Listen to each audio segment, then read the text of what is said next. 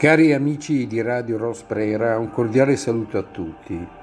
Sono Cosimo Mero che mm, già, come dire, quest'estate ha, ha introdotti, almeno spero in modo positivo, su alcuni poeti decadenti, abbiamo parlato di Mallarmé, di Rimbaud, e oggi volevo continuare quel percorso eh, ritornando sui concetti fondamentali e chiave del decadentismo e simbolismo che come sapete avevo già posto come concetti un po' problematici, no? perché decadentismo si può intendere sia un significato ristretto e quindi un gruppo di letterati francesi che facente capo a Verlaine, che sarà poi tra l'altro l'autore di cui leggerò qualche poesia oggi, e, e che tra il 1880 e il 1886 animarono la vita culturale parigina in modo provocatorio oltretutto. No?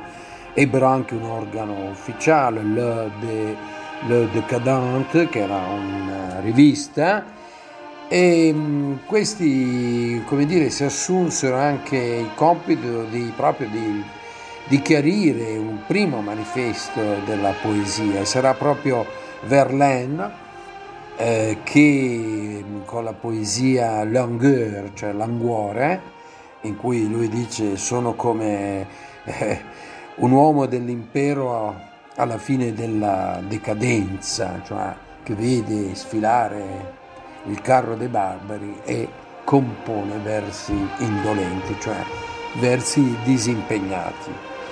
Quindi poeti che parlano di una crisi di un sistema di valori eh, sotto l'incalzare della modernità e del concetto della morte di Dio, che mh, fondamentalmente aveva portato già in Baudelaire, di cui mi piacerebbe anche ricordare una sua poesia per sottolineare questo aspetto ehm, disimpegnato, no? cioè una poesia eh, dal titolo La fontana di sangue, che fa parte del Fleur du Mal, cioè dei fiori del male, e da cui poi partiremo per parlare successivamente eh, invece di Verlaine. Allora è il momento di leggere questa poesia. Sto andando un po', mi rendo conto, un po' a, a ruota libera, però è io vorrei comunicare questo moto appassionato, un po' e molto interiore che mi suscita tale poesia perché, perché è la vera lirica, la lirica è, è espressione dell'io, dell'io profondo. E in questa poesia immaginiamo il poeta che in uno stato di dormiveglia, ma comunque di risveglio dopo, dopo un incubo, si guarda e vede qualcosa di strano su di sé e dice, mi sembra a volte che il mio sangue scorra a torrenti, come una fonte scossa da ritmici singhiozzi. Con un lungo murmure colar via lo sento e invano mi palpo per trovare la ferita e via scorre attraverso la città come in un campo chiuso, trasformando selciati in isolotti, dissetando ognuno e colorando la natura di rosso. Molte volte ho domandato a vini capziosi di assopire per un giorno il terrore che mi strugge. Il vino fa più limpida la vista l'orecchio più sensibile. Ho cercato nell'amore il gran sonno dell'oblio, ma l'amore per me non è nient'altro che un materasso d'aghi al fine di dar da bere a crudeli puttane. Insomma, come possiamo notare, è proprio il manifesto del disimpegno. Pensate, Percepire lo scorrere del proprio sangue a torrenti come una fonte, dice, scossa da così frenetici, ritmici singhiozzi. Il sangue che eh, si dissipa, si perde per l'acciottolato della città e va a dissetare così eh, ognuno, ma ognuno che non è altro che un sasso, una pietra. Però questo offrire il sangue nelle piazze, offrire il sangue nella città, era proprio invece dei romantici, dei romantici impegnati che combattevano una guerra, una guerra per l'affermazione dei nuovi statuti, di un progresso delle società. Pensate alle lotte liberali, pensiamo al patriottismo che, eh, per il quale molte generazioni di giovani hanno dato il loro sangue. Ma ecco invece adesso che cosa è accaduto nell'età moderna. A che cosa? Per che cosa un giovane dà il suo sangue? E lo dice nelle battute finali Baudelaire, anticipando generazioni e generazioni eh, di giovani, direi fino ai nostri giorni. Lo dà ad un amore, ma che è un amore che nient'altro dice che un materasso di daghi, un materasso di spine, per dar da bere a delle crudele puttane. Cioè è fondamentalmente un amore ehm, fuori da qualsiasi convenzione, da qualsiasi impegno o dovere, è l'amore così che si consuma per se stesso, per un nulla, per un niente, forse per un po' di piacere, ma che non è totalmente piacere, visto che ci dice che l'amore per me è un materasso d'aghi al fine di dar da bere a crudeli puttane. Ecco perché cosa la, la modernità, molti danno il loro sangue. È il concetto totale del disimpegno, dell'impossibilità di avere dei valori per il quale dare il proprio sangue. Nella concezione ampia che ne deriva no, da questo eh, proclama proprio del disimpegno da parte di ehm, Mallarmé, e, che allora abbiamo tutta una serie di, di conseguenze che percorrono tutta la crisi del Novecento e, e, vanno oltre, inglobando tante avanguardie, tante ricerche come l'espressionismo, il dadaismo, il futurismo, insomma, ma tutte non fanno altro che ribadire la crisi dell'uomo borghese e la, la dissoluzione di quei valori tradizionali che mh, tuttora ci colpisce, tuttora ci coinvolge, anzi oggi siamo come dire nel post moderno e quindi in una eh, come dire eh, disgregazione eh, che sta dando gli ultimi colpi finali a tutto, a tutto ciò per il quale l'uomo in precedenza ha lottato, creduto, ha pensato. Eppure, diciamo, la, non manca parentele questo atteggiamento con il precedente romanticismo, no? eh, di cui anche uno studioso come Mario Prats parlava sua, nel suo bellissimo saggio La carne, la morte e il diavolo nella letteratura eh, romantica, secondo il quale noi viviamo ancora un'epoca di di romanticismo agonizzante, di, di romanticismo in agonia per certi aspetti, soprattutto per il grande valore che noi diamo alla eh, sensualità, alla, al sentire, insomma. Ecco. Ma quali sono i concetti principali, per non divagare troppo, su cui io vi invito a riflettere mh, e che finora ho svolto anche con le precedenti ehm, conversazioni. Non mi piace dire lezioni, preferisco conversazioni perché in fondo di ciò si tratta. Ah, quindi eh, potremmo dire un, il primo di questo concetto è la fine dell'impegno borghese, borghese rivoluzionario, così come ci è manifestato nella poesia La fontana di sangue di, mm, ehm, del nostro padre fondatore di tutto il decadentismo che è Baudelaire. Poi il rifiuto del... ecco un altro aspetto molto importante, il rifiuto della società di massa, quella che ehm, D'Annunzio ad esempio definiva come diluvio democratico, cioè come oppure tribù da Mallarmé, la, la tribù che, che, fa cattivo uso anche del, delle parole, del, del, linguaggio e quindi la necessità eh, sentita dai poeti di cercare i linguaggi più puri, più veri e lo troveremo poi anche in Ungaretti, ma insomma Montale e tutti anche i nostri poeti della prima metà del Novecento.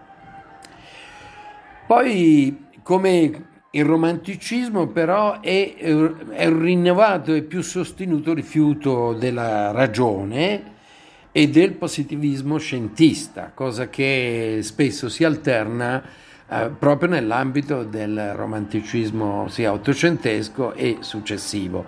Cosa vuol dire? Che ci sono momenti di esaltazione della ragione, di esaltazione della scienza e momenti di rifiuto di esso. Ad esempio, noi Oggi siamo di fronte a una nuova epoca, una nuova età di esaltazione della scienza e, e di tutti i suoi derivati, no? come elemento addirittura salvifico per l'uomo. Di che cosa deve sperare l'uomo eh, per i suoi guai nel presente, anche circa il Covid, eccetera? Deve sperare nella scienza nelle, nella capacità che ha la scienza di risolvere eh, tali problemi. E quindi, non so, con uh, i vaccini, le, varie...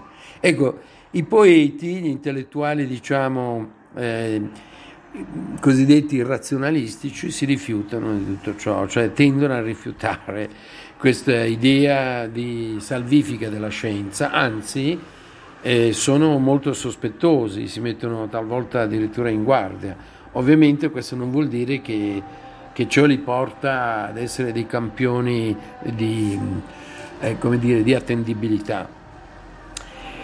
Però, come dire, questa è anche una necessità in fondo, no? cioè che um, proprio per bilanciare questi due aspetti tra tra il sentire della vita e la ragione che vi riflette no? sopra. Vabbè. Comunque l'importante è forse l'aspetto più importante di tali poeti che ci riconducono a percepire la realtà come un mistero, un mistero non chiaro, perché noi stessi, il nostro stesso io non è chiaro a se stesso.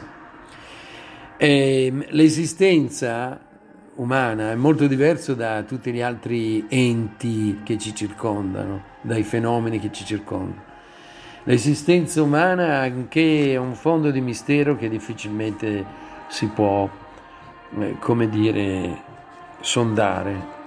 Certo, per conoscersi, questo è l'altro aspetto, esistono le metodiche analitiche come la psicanalisi, no? che è un complesso sistema di indagine in letteratura, ad esempio, ehm, si scopre che oltre al messaggio presente in un testo andrebbe colto anche il suo contromessaggio, no? come ad esempio in Kafka e poi in, tanta, in tanti altri autori che a loro modo hanno eh, sondato gli aspetti assurdi e simbolisti dell'esistenza.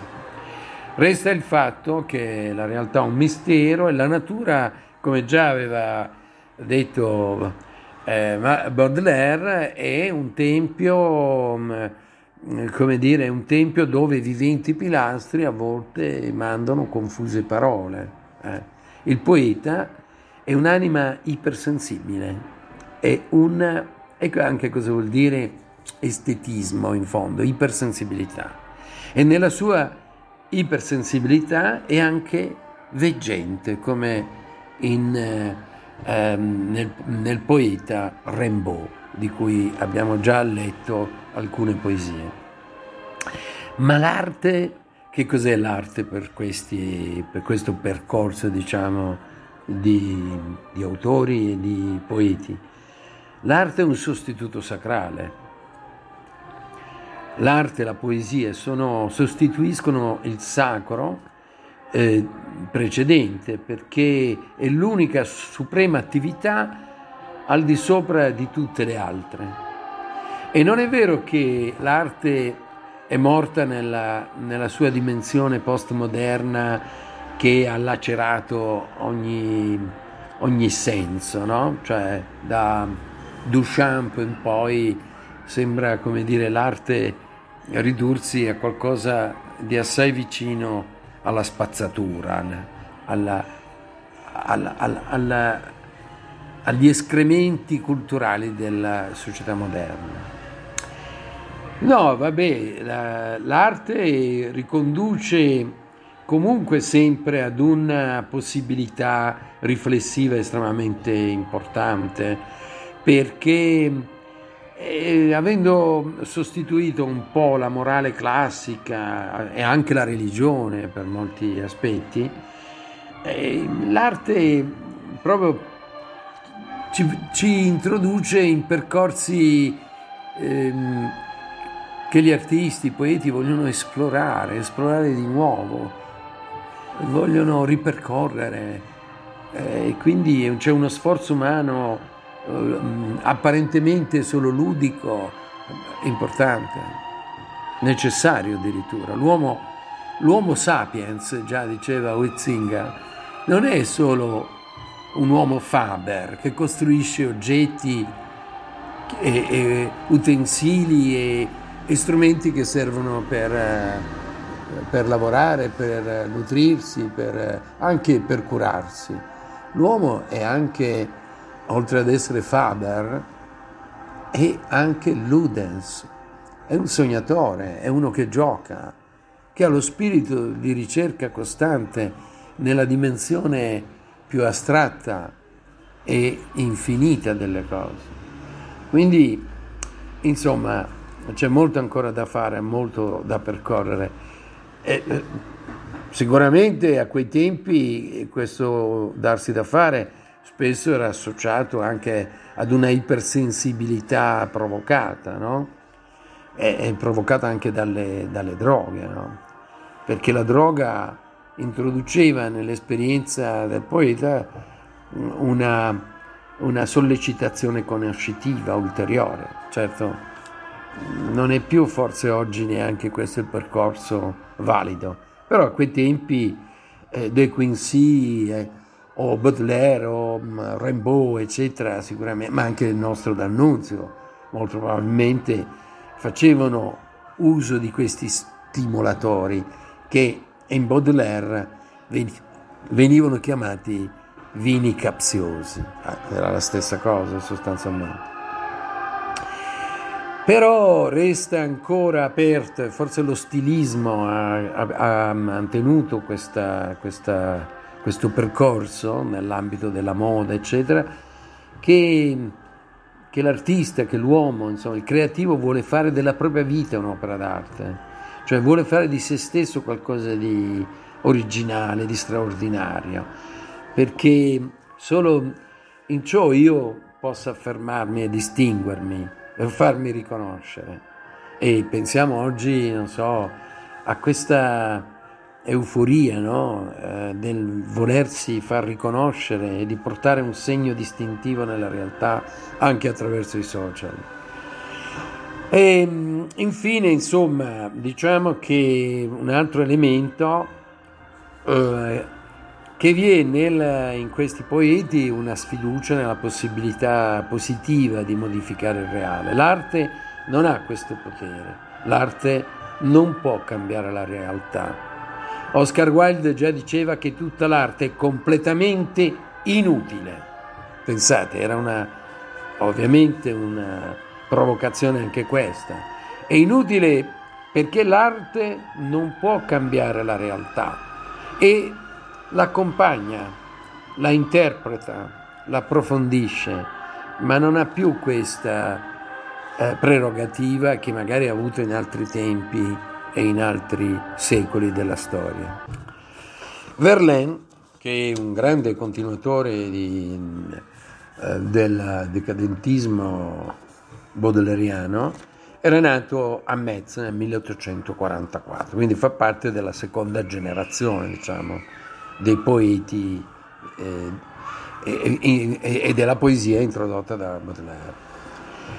Um, visse l'infanzia e l'adolescenza però per lo più a Parigi, dove si diede ben presto ad una vita come la tipica di questi intellettuali, antiborghese, disordinata, alla quale tra l'altro alternava alcuni momenti di, di stabilità, di regolarità, ma per lo più viveva un po' in uno stato euforico di disgregazione anche della propria interiorità. Si perdeva insomma nei vari fumi dell'alcol e delle droghe. Nel 1871 siamo tra l'altro lì nell'epoca del comune di Parigi, eh, si lega in un rapporto molto stretto, molto turbinoso, equivoco con il giovane Rimbaud. E proprio con Arthur Rimbaud fece dei viaggi per l'Europa, però un po' per gelosia, un po' perché in preda all'alcol gli sparò, ferendolo, ferendolo leggermente, ma il tentato omicidio c'era, tant'è vero che andò in prigione.